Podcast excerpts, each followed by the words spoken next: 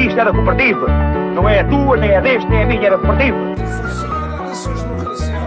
The ladies not for turning. Não acha graça? Não acha graça nenhuma. Está tudo bem assim e não podia ser de outra forma. No, no, no. But we have some bad hombres here. Eu digo bastados para não ter que lhe chamar filhos da. Eu não sei a volta que deu aqui.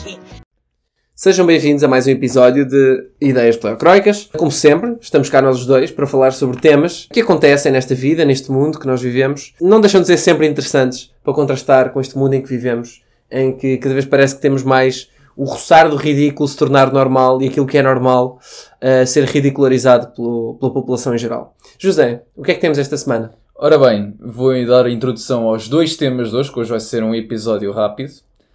O primeiro tema será sobre a habitação, um tema quentinho, ou como preferem as pessoas do Norte fresquinho. Fresquinho, fresquinho, exatamente. E o segundo tema, que há de ser um tema desenvolvido pelo Paulo, que ele pesquisou um bocadinho sobre este tema, que é o tema do que aconteceu no Ohio, no estado do Ohio. Exatamente, em Em- East Palestine. Exatamente, exatamente. E nós vamos abordar esse tema e vamos abordar o tema quente nacional, que é as novas medidas para a habitação. Vou dar a introdução a este tema. Este tema de- da habitação teve medidas em três caminhos. O primeiro caminho foi o de acabar com os vistos gold na- a partir do próximo durante o próximo ano ou já este Para que a capital estrangeira entrar no país, não é? Pronto, eh, já não, vão ter, já não vamos ter os vistos gold. O alojamento local vai ser muitíssimo mais restrito. E já vou explicar em que medida em que vai ser mais restrito. E uma medida bastante polémica, que é o arrendamento compulsivo. E este também irei explicar. Paulo, este aqui vai-te fazer mesmo Eu já, eu ficar faço- com água na boca. Não é assim tanto spoiler, porque eu já ouvi a nossa, a nossa menina Mariana Mortágua a dizer umas coisas, portanto, mas, mas os nossos ouvintes devem, têm que ouvir isso. Têm que ouvir. Podemos começar pelo arrendamento compulsivo, que o Estado, aliás, o Estado, o Governo português quer implementar. Isto aplica-se a casas que não sejam de habitação permanente, estejam devolutas por parte e O que é que significa estar de voluto? Estado devoluto é o critério que o Estado português te diz que está devoluto. Ah, portanto, com base no eh, eu acho. Porque Que- eles ainda que- não definiram muito bem neste, nestas novas medidas o que é que era devoluto. Aliás, Ah, ok. existe eh, à partida uma forma dos municípios apreciarem isso. E realmente é quando a casa está a cair de podre. Pronto. O que é que acontece? O Estado coercivamente obriga-te a ceder essa habitação ao Estado, se tiver eh, devoluta. Ok. O Estado depois reabilita e arrenda a pessoas. E depois tu vês uma parte do rendimento que o Estado obtém a partir dessa renda. Portanto, o Estado também quer fazer dinheiro à custa do- dos bens dos outros, é isso? Quer, mas aí é que está o grande problema do Estado. E eu vou-te dar um, Um dos grandes. um é? facto. Vou-te dar um facto. A Gebalis, que é uma entidade eh, municipal aqui em Lisboa, que gera um grande parque habitacional público, tem 45 milhões de euros de rendas de inquilinos por pagar. O que é que isto significa? A Gebalis, neste momento, os 45 milhões de euros que tem ainda a receber de, de inquilinos é o equivalente a dois anos de renda de volume de negócios da Gebalis. Jesus Cristo. Se tu, se tu fosse um proprietário, portanto, se a Gebalis aqui é, é a senhoria, se um senhorio deixasse passar dois anos de renda a um, a um inquilino, o que é que dirias desse senhorio, Paulo? Eu diria que era inútil e que não servia para nada. Exa- exatamente, exatamente. É isso que eu diria. Pronto. É- Este, é, é- é- e depois é, aqui a situação é: o Estado está-te a dizer, olha, eu vou levar a tua casinha, eu vou potenciá-la e vou tirar imenso rendimento dela. Quando, do outro lado, o Estado é capaz de deixar o inquilino sem pagar durante dois anos. Isto tendo em conta aqui as contas médias da Gevalis. Portanto. Uh, nós vamos confiar no Estado e, aliás, toda a malta que acredita nestas medidas que vão melhorar a habitação em Portugal acreditam cegamente que o Estado, de repente, de um momento para o outro, a partir de hoje é dia 17 de 2 de 2023, eles vão conseguir começar a ser competentes, Paulo.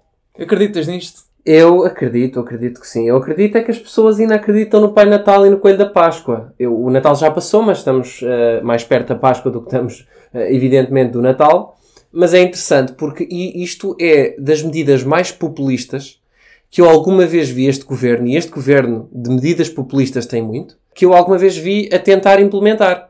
Isto, e isto faz-me lembrar as conversas de café que eu, que eu, que eu ouvia pessoas comentar, ou, ou, ou ouvia assim, assim de ressalvo, assim eh, por alto, em que, ah, isto, eh, isto pronto, eh, um, um- um cidadão ou outro em algum sítio a falar que, ah, isto está muito mal e não há, não, não, não, não há possibilidade de uma pessoa ter renda, isto o que o Estado devia fazer, e depois entra aqui, não está?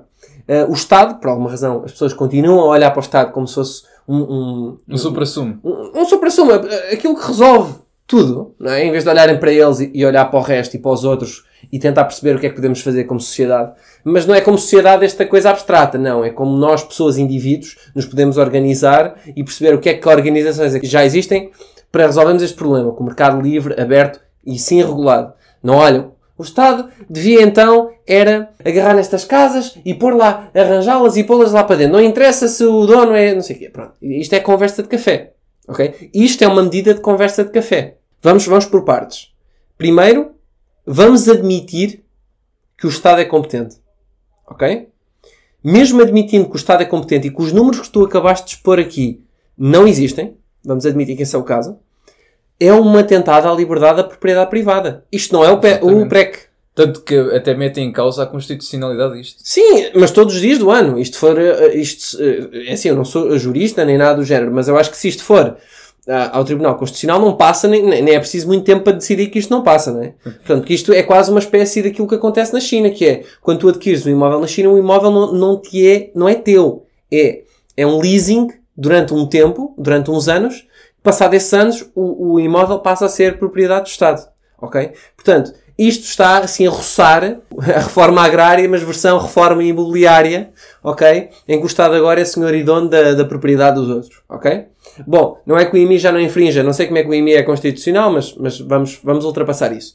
Agora, não sendo constitucional e não sendo o Estado um- uma entidade responsável e uma entidade competente, no sentido de com a capacidade para garantir que estes números não sejam falsos, porque estes números são a realidade, os números que tu acabaste de, nos expor aqui, nós realmente não temos, isto não tem ponta para onde se lhe pegue, mas, mas vamos, ok, a ideia até parece ser boa para as pessoas que, não é? Isto é um bocado uma ideia invejosa, não é? Que é aquilo que os outros têm, nós vamos buscar aquilo que os outros têm. Eu ouvi a menina Mortágua a dizer, a senhora menina Mortágua a dizer que temos de ir buscar dinheiro às pessoas que o estão a acumular.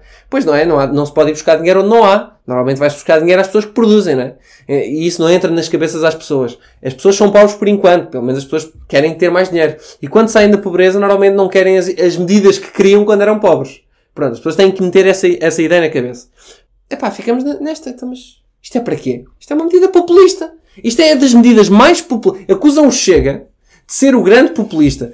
Primeiro, parece que o populismo, tal como a guerra na Ucrânia, que só começou em fevereiro do ano passado, parece que o populismo só começou quando, quando o Partido Chega entrou no poder. No poder, não, na, na vida política do país. Mas não, já existe desde o 25 de Abril. Não existia antes do 25 de Abril, pela própria essência do, do antigo regime. Não vamos discutir isso agora. Mas este Estado é o Estado mais populista até agora. E o Marcelo acha que está tudo bem. O Marcelo não tem nada a dizer sobre isto. O Marcelo terá algo a dizer sobre isto quando for público que isto é inconstitucional. Aí ele vai achar que é inconstitucional. Sim, é- o Marcelo é aquela pessoa que chega sempre atrasada, não sabe, não esteve lá, apre- não é que não tenha possibilidade de chegar a tempo, nunca chega a, a tempo, mas quando chega a tempo é a pessoa que tem os louros de dizer as coisas certas. Sim, realmente é inconstitucional, tem de se ver que é encher, o, encher chouriço, pá, mas depois a carne não está lá dentro, nem sabe como é que se enche o chouriço. Não há carne nenhuma. Ele enche chouriço sem carne. Eu acho que isso é a melhor, é a melhor metáfora que eu tenho a dizer sobre o caráter do professor Marcelo. É o enche chouriço sem carne. É pá, o chouriço enche mas não tem nada lá dentro. E é tal como esta proposta do governo é muito encher chouriço. De substância, infringe nas, nas liberdades das pessoas, na- no direito à propriedade privada e à inviolabilidade, a invio, Inviabilidade. Não é inviolabilidade, é inviolabilidade. Epá, não podes violar a propriedade privada. não podes violar a, pro- a propriedade privada do indivíduo. E claro que isto são medidas absolutamente ridículas, no sentido de que o Estado não tem competência para as conseguir administrar e para além de ser inconstitucional. Só para tocar no ponto da incompetência, falam aqui do arrendamento compulsivo a propriedades devolutas. Eu aconselharia ao Estado português aconselharia, é um conselho que eu faço, Então, que conselho é esse? é fazerem um levantamento do inventário, que a J-Ballis não tem nenhum levantamento do inventário que eles Não tem. Eles próprios são mal. Então, uma entidade que tem 45 milhões de euros por cobrar Claramente não faz levantamento de coisa nenhuma. não tem um inventário atualizado. Tem que E catalogar, pior, e pior, eu garanto que 15%, porque aliás é uma estatística que saiu, portanto, na cidade de Lisboa 15% dos prédios estão vagos. Garanto-te, mas de goleada, que 15% ou mais de 15% das Jebalis está por ocupar ou está de voluta. Portanto, eles escolhem para dentro, para a porcaria que fazem. Primeiro comecem a fazer auditorias internas, ou então, eh, se, tiv- não- se não tiverem vergonha e se estiverem no, no sítio, façam auditoria, contratem mesmo auditorias externas, que essas aí são mais isentas, para perceber os problemas da Gebalis e de outras empresas que gerem a habitação pública.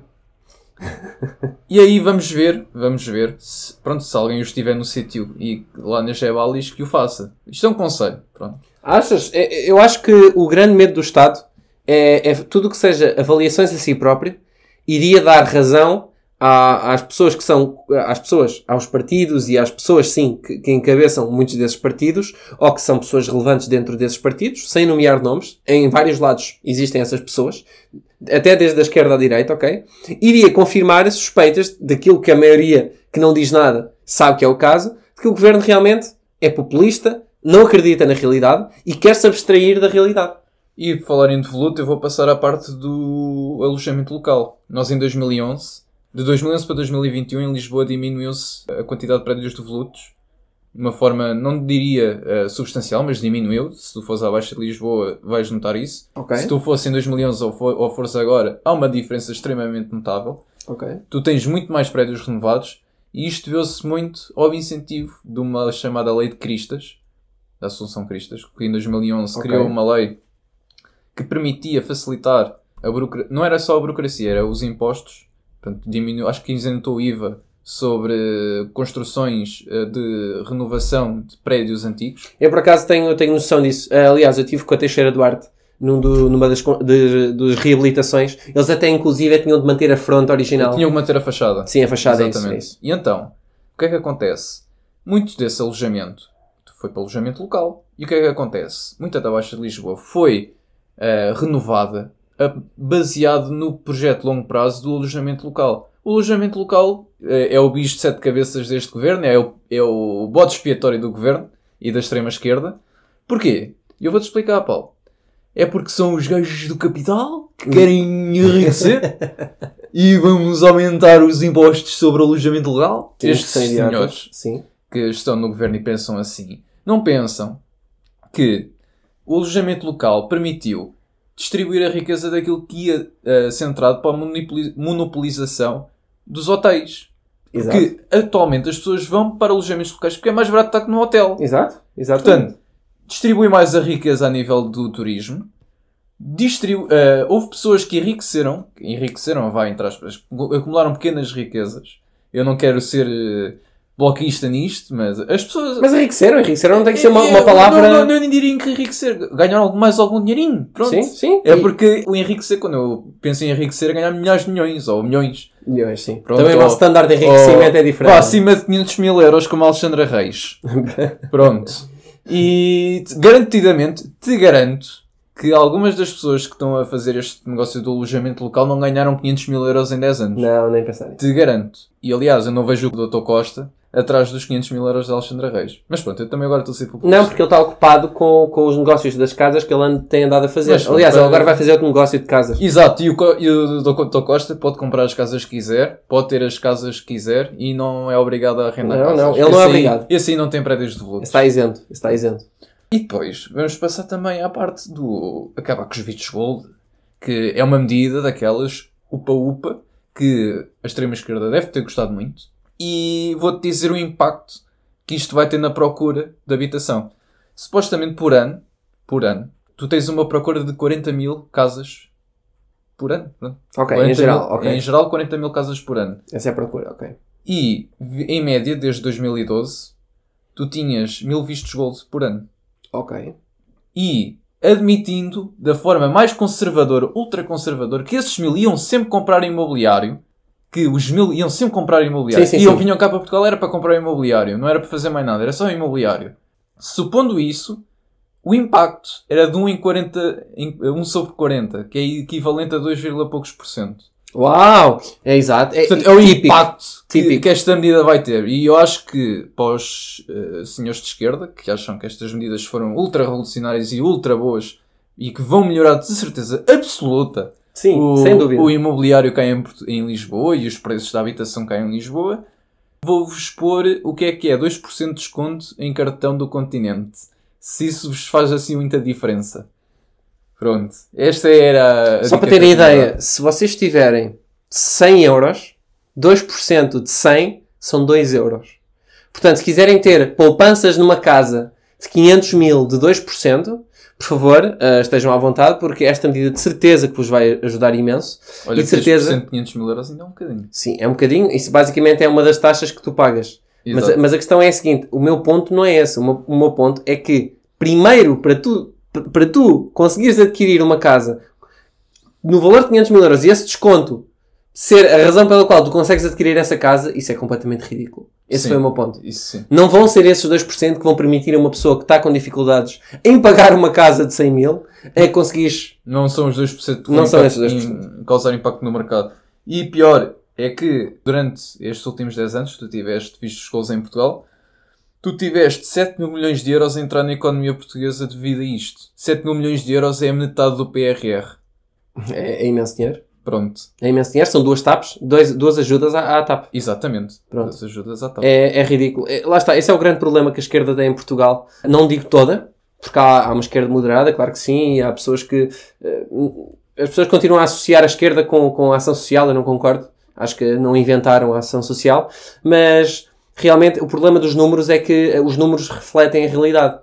Eh, e o problema é que as pessoas que vivem na realidade conseguem tirar significado dos números e deixar as suas convicções à porta, porque as convicções são importantes, sem dúvida.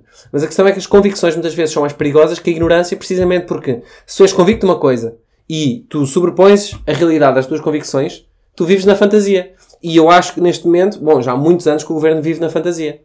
Pronto, e isto é uma medida claramente baseada na fantasia. Que tu acabaste de desconstruir completamente a questão. de- esta medida foi completamente destruída antes sequer de chegar ao pódio. Nem sequer tinha luvas de boxe para ir ao pódio defender-se a si próprio. E, mas há pessoas que vão votar nisto. Eh, isto é aquilo que eh, as pessoas que votam PS querem ouvir. As pessoas que votam PS. Eu, eu neste momento, a ter um part-time num, num sítio que convivo muito com pessoas de uma estratificação social bastante abastada. ok? E eu vejo muitas pessoas uh, típico esquerdófilo, claramente esquerdófilo, vocalmente esquerdófilo, que, que têm posses muito para além daquilo que, que as pessoas imaginam, que têm posses, eu diria, e não posso dizer números, obviamente, por questões de, de sigilo, mas que, que têm posses superior a quatro vezes o, o salário mínimo, uh, mas à vontade, e muitas delas, mesmo que sejam só duas vezes o salário mínimo líquido, já é bastante, ok? E que para isto está tudo bem para elas, porque não lhes cabe a elas. Estas medidas nunca lhes vão tocar a eles. E isto é o que temos em Portugal. Pessoas que vivem ou, ou na parte de, de falta de meios, ou na parte de meios ah, abastados, de que nu- não, não vivem na realidade. Tanto como pobre como rico. E quem sofre são sempre os mesmos, são os que pagam estas contas. Que normalmente é a classe média. Pois. E onde é que anda a classe média que já está quase média baixa? Média baixa, hoje em dia é uma média baixa. E vai-se rapar o fundo do pote. Ah, Porque... E foi aquilo que, eu, que nós abordámos no último Ideias Pelocroicas, que é a situação de só termos 14% da população nacional a receber acima, a população ativa a trabalhar, a receber acima de 1500 euros. É mediocridade. É, em Portugal, eh, por isso é que nós, nós somos uma, nós como sociedade, pertencemos a uma sociedade medíocres. Não são pessoas que, epá, pode-se culpar o Salazar nos primeiros 10 anos depois do 25 de Abril. A partir daí já, já, já tem um bocado, já, já passaram quase 50 anos desde o 25 de Abril. Portanto, já não foi o Salazar, já não foi o, o conservadorismo, não foi o Estado Novo. Epá, foi mesmo estarmos a, a ser educados por uma, por uma geração de pessoas que claro que não são medíocres, não querem mal para si mesmas e para a sua família, mas que, na sua maioria, votam em, em pessoas medíocres e, e estas pessoas medíocres criam medidas medíocres e vão-nos perpetuar para a mediocridade e, isto vai-nos penalizar. Eu não acredito, e já se está a começar a ver cada vez mais, só para terminar aqui a minha opinião, que a nossa geração vai estar melhor do que a geração dos nossos pais. aquilo que já vê em muitos países, inclusive nos Estados Unidos, a maior economia do mundo, e já se vê isso significativamente, já temos dados concretos sobre isso, é que aquilo que se via ao longo das gerações e do, do progresso da sociedade era que o, o neto, do, ou seja, a geração seguinte tinha sempre melhores condições e condições de agregar riqueza, de vida, etc., do que a geração anterior. Eu não acredito. Eu acho que estamos no ponto de inflexão em que, não digo que vamos necessariamente para baixo, em muitas destas sociedades ainda muito avançadas, que conseguem manter ainda um, um, pá, um estilo de vida bastante, mesmo que sejam a, a, parte eh, estratificada inferior da sociedade, ainda conseguem viver bem aos, eh, aos estándares atuais, mas já estamos num ponto de inflexão. Eu não acredito, e cada vez vemos mais a precariedade, os jovens a emigrar, não, nunca tivemos tantos jovens a emigrar como antes. Epá, imagino que nem, nem durante as descobertas portuguesas. eh, Tínhamos pessoas que preferiam ficar em Portugal do que ir lá para fora, ok? E tínhamos o risco, tínhamos a riqueza. Portanto é isto, estamos, somos um país de medíocres E, com queria- o governo e que queria temos. só dar a última ressalva, é que favor. estudando o mercado e vendo as condições económicas, se víssemos os preços do arrendamento aumentar, as pessoas teriam muito mais incentivo a pôr casas a arrendar. No que É. não acontece em Portugal. E porquê é que isso não acontece? Porque existem rendas, eh, existem rendas, desculpa, existem medidas que protegem muito o inquilino. Que- eh, o que é que eu quero dizer com isto? Tu tens aquela situação que aconteceu na moraria, e vou-te explicar, foi eh, o incêndio, não é? Num T0, e esse T0, ao que parece, já está há mais de seis meses, o senhorio real desse T0, a pôr em tribunal o senhor que estava a subarrendar aquele T0 ou eh, para aqueles, para aqueles indianos. Exato. Portanto, aquele senhor, ao que parece, e eu vou fazer aqui contas ao merceeiro, ele estava a arrendar aqu- aquele T0 a mais de 20 pessoas. 20 pessoas. E aquilo eles iam fazendo sistema de rotação, portanto, Exatamente. dormiam- um dormia 8 horas mesmo- no mesmo beliche e o outro ia para lá 8 horas e dormia no mesmo beliche. Portanto, e, e nesse sistema de rotação viviam lá 20 pessoas. 20 pessoas a pagar 200 euros. Portanto, são 4, Fantástico. são 4 mil euros por mês. O senhor pagava de renda ao verdadeiro senhorio 650. Isso não é nada, não é? Pronto, ele tinha aqui uma margem de lucro bastante elevada. E à margem da lei, porque ele não E pagava margem de nada. lei. E o, e o problema é o sistema de justiça e as leis que meteram para proteger o inquilino. Porque o inquilino realmente paga a renda. O problema é toda a situação adjacente. Ele não pode subarrendar. Pois, Ele não pode fazer isso. É legal. Pois. O problema é que depois isto vai para tribunal, nananã, e o processo é arrastado, arrasta-se, arrasta-se. E se eu preciso, passa 4 anos e prescreve. Eu não me admirava. E, e há Se, se muito o Sócrates prescreve, este também não, não vejo não, razão. e, porque... e, e não é só esta pessoa que está a ter problemas. Há vários, vários senhores que estão a ter este problema. E Pois. depois as pessoas admiram-se. Ah, então porquê que não metem casas a arrendar? Olhem para o país. Olhem para o país. É, é isto que eu tenho a dizer às pessoas. Olhem para o país. Olhem para as porcarias que se estão a passar à vossa volta. Abram os olhos. Não, não é abrir os olhos a ler o público.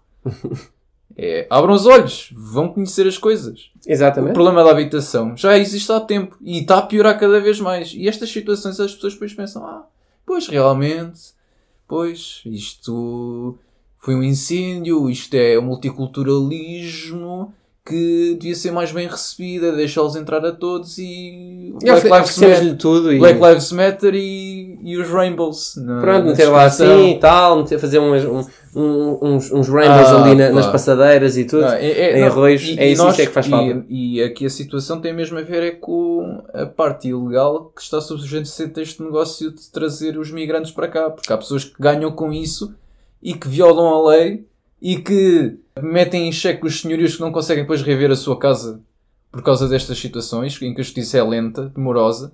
E pá, e pronto. E depois eh, admiram-se que não hajam casas no mercado. E depois, para além das mil e uma leis que protegem o inquilino, que eu, eu pensava que o Acosta ia ganhá-los no sítio e que as leis da habitação não iam ser esta idiotice que eu aqui acabei de dizer, mas que fosse algo de aliviar as leis eh, ou eh, pôr as leis mais a favor dos senhorios para Exato. incentivar realmente as pessoas a arrendar as casas. Não, faz estas coisas à socialista e ho- honestamente vai acontecer como aconteceu com o arrendamento acessível, que em 3 anos só 950 pessoas é que aderiram. Pronto, é migalhas. E, apre- e depois apresentam as coisas com pouco e circunstância. Que ontem vi o Costa lá com a senhora da, da habitação e com o Metina lá, os três, ali no Palácio da Ajuda, todos ali em posse pomposa. E depois eu digo-te uma coisa: vai ter o mesmo destino que teve o programa da Renda Silva. Toda a gente vai se esquecer do que é que aconteceu, ninguém se vai se lembrar. E depois perguntas a, a um socialista o que é, como é que foi o Renda Civil ou como é que foi este programa das rendas, ele vai dizer: Ah, não me lembro disso. Não, pois ninguém se lembra. Este, este é, este é o destino da maior parte das ideias que correm mal e são muitas. Por isso é que em Portugal tem tudo muito memória curta. Por isso é que continua a votar nos mesmos. Eu acredito que esse seja o caso. Só para, só para ir, para aproveitar e apoiar-me naquilo que tu disseste. Entenda uma coisa. Não é tornando todas as pessoas mais pobres que se resolve o problema de rendimento. Normalmente, uma, uma das formas de ajudar indiretamente, mas que teria muita eficácia a fazer isso, e já vimos que, por exemplo, uma das, daquela, daqueles benefícios fiscais ajudou a reabilitar muitos dos prédios em Lisboa, e que não foi dinheiro do Estado a metê-lo lá, foi simplesmente dar a bébias. O Estado vê aquilo que não ganha como dinheiro dele. Esse é o grande problema da mentalidade dos socialistas. Aquilo que, aquilo que deveria ser meu e não é, é dinheiro que eu estou a perder. Isto não é assim, ok? Uh, deveríamos colocar, era, implementar medidas, que muitas vezes implementar medidas é tirar coisas que já existem. Que é alívios fiscais. Deixar de burocratizar tudo e mais alguma coisa. Ok? E fazer com que as populações locais, que realmente é um problema, a falta de habitação para as pessoas que cá vivem, que cá nasceram, e vamos ter que começar a chamar os burros pelos nomes, ok? Este é um problema que Portugal está a sofrer neste momento. E não é tornando todos mais pobres, ou seja, os ricos mais pobres, que nós vamos ficar mais ricos. Isso nunca vai acontecer. Nunca. São sempre os mesmos que enriquecem, que é o homem do meio, que é o Estado. Que nunca se, e tu deste vários exemplos, inclusive a renda acessível, inclusive a construção das casas e as pessoas que aderiram, de que o homem do meio fica sempre com o dinheiro e vai, depois dá umas migalhinhas, como tu disseste. Portanto, pensem, pensem.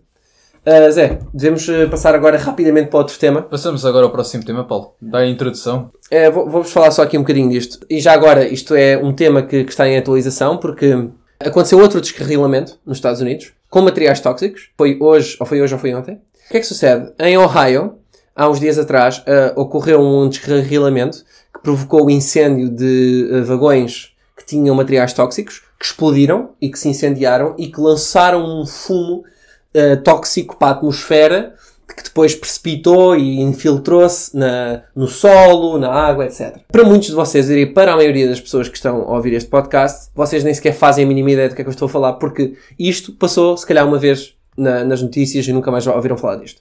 Isto foi algo bastante significativo. Inclusive, fizeram modelos de distribuição de partículas para perceber a dimensão. Muita gente lhe chamou o Chernobyl dos Estados Unidos de o quanto aquilo contaminou. Estamos a falar de que os recursos hídricos, ou seja, rios, lagos, águas, furos, furos, furos para, águas para, subterrâneas. para, exatamente, para consumo, ficaram contaminados com, com, minerais, com materiais tóxicos, ok? Ao ponto de que foram lá jornalistas um, um, um ou dois dias depois de ter aquilo ter acontecido, ainda havia óleo que, que vinha, ou seja, aquilo, aquilo precipitou no fundo dos rios e dos, dos lagos. Ou seja, aquilo, assim que há uma pequena uma disturbância, aquilo volta, o óleo uh, volta ao de cima. Portanto, aquilo é uma coisa que está entranhada neste momento. Eu acho muita graça. Este, este assunto, porque é que eu estou a falar deste assunto? Porque uh, os Estados Unidos acabaram de anunciar outro pacote de ajuda para a Ucrânia e que já vai, eh, já ultrapassa os 100 mil milhões de dólares. Só para terem ideia, isso é duas ou três, vou ser menos conservador, mas cinco vezes mais dinheiro que os Estados Unidos gastaram nos 20 anos que tiveram no Iraque para ajudar as forças iraquianas a lidarem com as insurgências no Iraque. Ok? Esse é o apoio que os Estados Unidos fizeram, mas rejeitaram o apoio de emergência às autoridades do Ohio para lidar com esta situação. Ou seja, rejeitaram-lhes uma linha de financiamento para poderem lidar com esta situação. Neste momento as pessoas não têm uma, uma fonte de água potável e a zona está-se a alastrar, não tem os meios que têm, os Estados Unidos têm bastantes meios, mas uh, nestas situações todos os meios são poucos. E os Estados Unidos Uh, não temos a Greta a falar da poluição. A primeira coisa que se falou da guerra da Ucrânia foi de ai meu Deus, olha a poluição e o aquecimento global e o problema ambiental que isto vai ser a problema ambiental que aparentemente não, é, não está a acontecer em Ohio. E isto está, está, está a ser varrido para debaixo do tapete e é como se nada tivesse acontecido. Eu, eu pergunto-me se Joe Biden já foi visitar Ohio. eu acho que Joe Biden nem sequer consegue dizer Ohio com, de uma forma que não seja minimamente congruente. E este, este é, isto é como tudo, isto, é, isto é, chama-se gaslighting. Eu vou explicar o que é, que é o conceito de gaslighting. O conceito de gaslighting é terem uma. Vou-vos dar um exemplo. Imaginem que estão numa relação com uma pessoa tóxica. Uma pessoa que vos está constantemente a gritar e vos está a tratar mal à frente das pessoas. E quando vocês tentam confrontar essa pessoa com esses factos, essa pessoa simplesmente diz que isso não está a acontecer. Isso é gaslighting, é ignorar é, é fazer, é tentar-te convencer que uma coisa que tu sabes que está a acontecer, que tu vês que está a acontecer, não está a acontecer. Pronto. E isto é o típico modus operandi das mídias. Que é, e cada vez é mais evidente. Eu não sei, eu acho que já chegámos a um ponto onde que os mídias já se ficaram tão confortáveis que podem fazer isto à, à cara podre, passa a expressão. Que é, é pá, simplesmente eles estão-se nas tintas. É, é pá, não aconteceu. Se a gente não falar nisso, não aconteceu. Pronto. E de facto isto é muito grave. Já agora, isto junta-se a um dos problemas graves que acontecem, que aconteceu em Michigan, que ainda hoje não tem água potável, por uma série de, circunstâncias que levaram ao, aos governos, neste caso é, o governo, a gerência era democrata, e como tudo aquilo que tocam, não digo que os republicanos e muitos dos, dos seus das suas gerências não sejam inúteis e competentes, mas aquilo que se vê cada vez mais por essa desconexão da realidade, porque para todos os efeitos, é assim, os dois partidos nos Estados Unidos, aquilo é bipartidário, são desconectados da realidade. Mas neste caso, no que diz respeito aos, que estão no poder e os que têm, por alguma razão, mais aderência das massas mais jovens, por acharem que são os bons e os maus, os democratas são os bons e os republicanos são os maus, cada vez se vê mais, tipo, esta, este, esta condenação de tudo aquilo que, em geral, é gerido pelos democratas, à falência, ao, ao, ao, ao, ao decrépido, e, e, e vivemos nisto. Vivemos num, num país onde, num país, vivemos num mundo onde aquilo que acontece e que, nos, que realmente é grave não passa na televisão. É isso que eu queria falar. O que é, já agora, eu falei muito, isto foi quase um monólogo. O que é que tens a dizer sobre isto? Isto, o que é que, o que, é que, te, é que te despolta? Eu também já tinha ouvido falar uh, no podcast do Tim Pool um bocadinho sobre esta matéria. Ele falou que houve pessoas a voltarem lá para o Ohio, porque ao que disseram que afinal já estava tudo bem e que já tinha passado oito dias. Eles chegaram às propriedades e depararam-se com o gado todo deles morto. E disseram, ah, isso, isto não é nada. Na altura diziam, ah, isto não é nada, isto é só um pequeno vazamento. Um leak. só um pequeno vazamento, pronto. E o pequeno vazamento matou várias toneladas de gado no Ohio. É um assunto de emergência nacional que está a ser ignorado pelo Presidente dos Estados Unidos. Acho que dava mesmo vontade de oferecer-lhe uma viagem até ao Ohio e beber um bocadinho das águas dos rios, tão boa, tão natural. Sim, que não aconteceu nada, né? Esse, se, se lhe passava a dor de dentes. É pá, eu adoro essa expressão, tu sabes disso. Né? Realmente, uh, este podcast foi um bocadinho mais, mais, uh, mais curto e não tivemos, por razões pessoais, não tivemos capacidade de, de tornar as coisas mais complexas e, e descortinar um bocadinho mais o assuntos desta semana. Eu acho que nós podemos é, gravar um próximo podcast já um bocadinho mais perto deste, já na próxima semana. Sim, é, é, e acho que até um episódio curto sabe bem para as pessoas também, para não estar-lhes a chatear durante uma hora e pouco. E para quem edita é ótimo, porque assim edita menos tempo. Sim, para quem edita, eh, meus caros ouvintes, é aqui um amigo e companheiro podcast José e ele muito tem feito pelo podcast. Uh, vocês agora têm de, de peço só a vossa compreensão de que este podcast está, está a sofrer uma série de alterações. Nós estamos a testar com, com meios de edição e de, de, de, de transformação do áudio para, para ter uma melhor qualidade diferentes. Vai para cima, vai para baixo de qualidade, mas nós estamos a ver se conseguimos eh, ajustar aqui neste ponto perfeito e mais agradável. José, é, é tudo por hoje? Sim, e tenho a dizer outra coisa. O, uma medida, e esta, isto é só mesmo para acabar, uma medida do Lula da Silva que é dar um apoio às crianças, mas só às crianças que tenham três vacinas. Portanto, Paulo, faz o L. Vamos fazer o L. Amigos, amigos aí, aí L de Luciano Abreu. Pessoal, não, não, não percam o próximo episódio. Uh, cá estaremos para mais um Ideias. Leocroicas. Não percam.